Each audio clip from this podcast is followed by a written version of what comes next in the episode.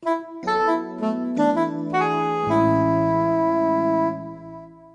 is Travel with Rick Steves. We're exploring Sicily right now with the help of Mari Accardi and Alfio Di Mauro. Alfio and Mari, thanks for being with us. Ciao Rick. Ciao, come va? Tutto bene. Tutto bene. Mari. Buongiorno. Grazie, Rick. Mari and Alfio, you both earn your living taking Americans around Sicily. What are the cliches that Americans bring to Sicily that are wrong? Do Americans have misunderstandings about what Sicily is all about? Mari? Yes, maybe sometimes they think that we are stuck in the past, that women are wearing only black clothes, and that also women can go out uh, without their brothers or something like this, that we are very jealous and that we are dangerous. That it never rains. That this is true. okay, so the one cliche sometimes. is it never rains, but uh, Sicilians are more modern than a lot of Americans Yeah. think. Alfio, what is your take on what misconceptions Americans might have Yeah, I think Sicily? you know the majority of misconceptions that Americans have might come from the movies in general, and actually it is true. If Sicily is in a map, often it, it is because it became very famous with a certain kind of movie. I'm talking about The Godfather Mhm. of uh, Coppola. And in those movies, sometimes you get an idea that the island is a little bit obsolete Mhm. when we go around the island with tourists, it happens all the time. People are very surprised that that is not the case, and they are fascinated about the beauty and the scenery.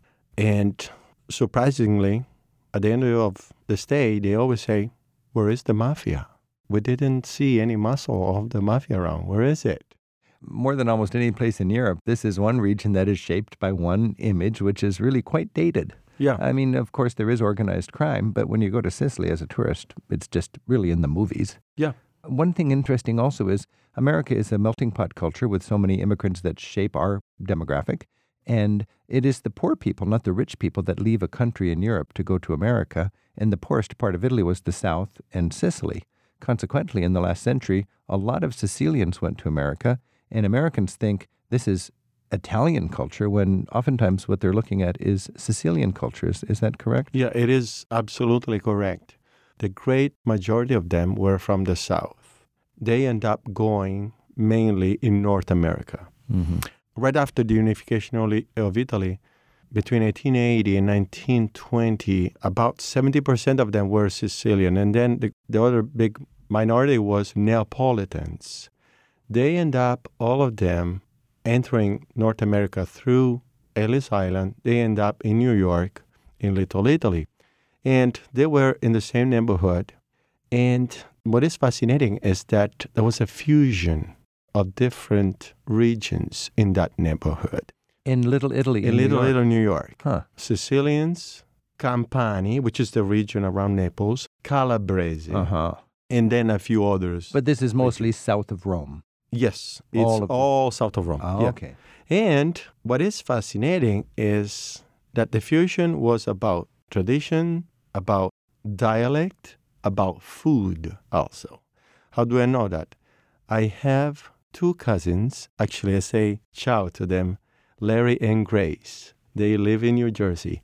And they occasionally came to visit in Catania, in Sicily, where I live, because their father left from there. And when they speak in dialect, actually, first of all, they don't know if they are speaking in dialect or Italian language. It's a fusion between Sicilian dialect, Mhm. Italian language, Neapolitan, and Calabrese all together.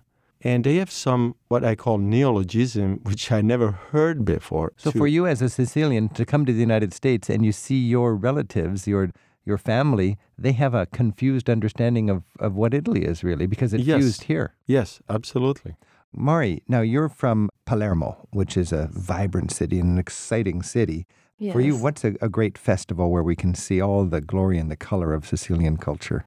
Okay, there are a lot of festivals, especially to celebrate our patron saints, because uh, you need to know that patron saints in Sicily are more important than Jesus, uh, than God, than uh, pasta, more important than everything else. Jesus, God, and pasta. Yeah. Patron saints supersede those. Mike, tell me more. Are very important. The patron Not saint- necessarily in the same order. No, right? no, no, okay, no. okay. uh, in Palermo, the patron saint is uh, Saint Rosalie. Uh-huh. Then in Catania is St. Agatha, and in uh, Syracuse is St. Lucy. Okay. And I love uh, the three of them. And uh, St. Lucy is famous because uh, on that day we eat only arancine. We can't eat pasta and we can't eat bread.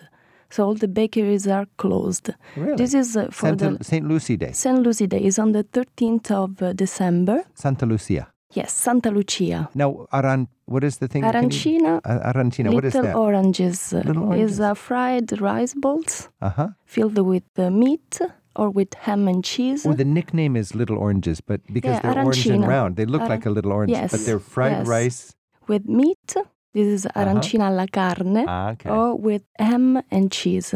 and this if you find a arancina Sicilian restaurant anywhere in Italy, you can you can ask for this little orange and get it. Oh, only in Sicily, mainly. Only in Sicily. Okay. Yes. Santa Lucia Day. That's December. Yes, uh, but on there the are 13th of there, December. There must be a, a patron saint for every day of the year. So there's a lot of festivals in Sicily. No, but in this day on uh, for Saint Lucy with uh, Cuccia. Only in this day, Cuccia. I tell you the legend. According to the legend, in the 1600 there was a terrible famine, and so people were starving, and they were praying Saint Lucy. And on that day, a ship arrived on the port of Palermo. It was loaded with grain. So people were so hungry that they didn't uh, grind the grain. They simply boiled it and they eat it like this with olive oil. And so that's why for this day we eat cuccia that is made with boiled grain and uh, ricotta cheese with sugar, chocolate chips, and whatever you want to. it sounds good. Alfio, is it good? Actually, I never tried it before Because you're from Catania. because I'm from Catania. Interesting. So this is near and dear to Mari's heart. And in Catania, the other side of the island, you're into something else. What's a big festival in Catania? In Catania, the festival is the festivity of Sant'Agata. Sant'Agata is the patron saint of Catania. And supposedly, according to the legend or scriptures, Sant'Agata and San Lucy were cousins. In any case, we are talking about they're called proto-Christian saints, Ah. like the very Ah. beginning of Christianity. It's the third century AD. Uh, Diocletian is the emperor. Persecution against Christians. A lot of people killed, therefore lots of uh, special saints to remember. Exactly. Mhm. Yeah. And in particular, Sant'Agata was martyred in a very gruesome way. Her breasts were taken off. Mm. Uh, in Catania, there's this incredible celebration that starts on February the 3rd and ends on the day of the festivity, which is February the 5th. It is three day of madness.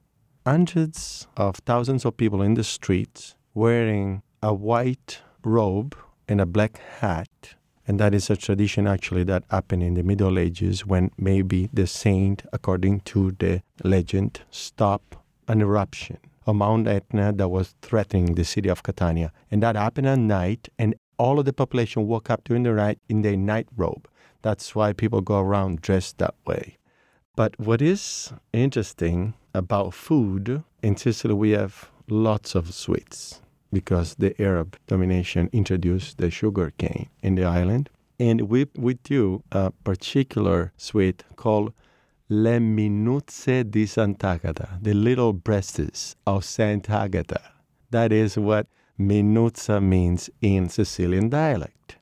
It is a power packed sugar, super sweet candy made with uh, ricotta cheese, and it comes in a shape of the breast. So the little breasts of Saint Agatha Yes. served only at this festival or all year long? Well, now you can find pretty much year long, Okay. but especially during the festival. It sounds like a wild time. And this is an example of how complicated the culture and the history of Sicily is. You've got the Arab influence, you've got the Catholicism, you've got volcanoes, you've got a sweet tooth, you've got lots of legends.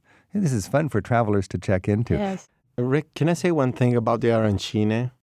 Mari was talking about the arancine from Santa Lucia, and Mari lives in Palermo, which is on the other side of the island. On my side of the island in Catania, we do arancine, but first of all, we call them arancini. They mm-hmm. call arancine. And the shape is not spherical, it is conical. So it's still Be- called the little orange, but it's It is called the little orange. The color is the same because it's hmm. fried rice, but as the shape of the volcano. Because you're from? Catania. Because I'm from Catania, which is nearby the volcano. And When we open arancino, we say that inside there is the lava because there's the red ragu meat sauce Perfect. that replicates the color of the lava. When I'm in Sicily, I always go to Etna. And they've always had these eruptions, so the tourist road up to Etna is always a new road, new paved Yeah, exactly. asphalt, Mhm. and it's like driving on a on some rich person's driveway. That's perfect. It's just perfect black and smooth.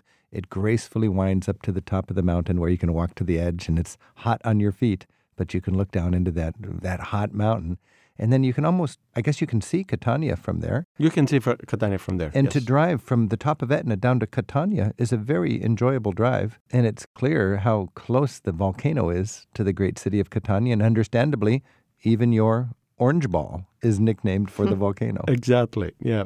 Let's finish off with just each of you giving us, in, in your dialect, a, a welcome to any American that might want to come to Sicily. Mari? Trasissi, trasissi in Sicilia.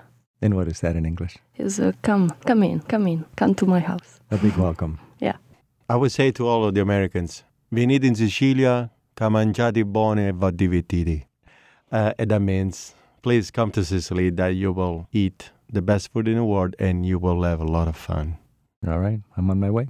Mari and Alfio, thank you very much. Ciao. Ciao, Ciao, Rick. grazie. Rick Steves has spent a third of his adult life in Europe researching and writing guidebooks. Europe Through the Back Door teaches the skills of smart travel. Travel as a political act adds meaning to the journey. And Rick Steves' best selling country, city, and pocket guidebooks cover every corner of Europe. To learn more, visit the travel store at ricksteves.com.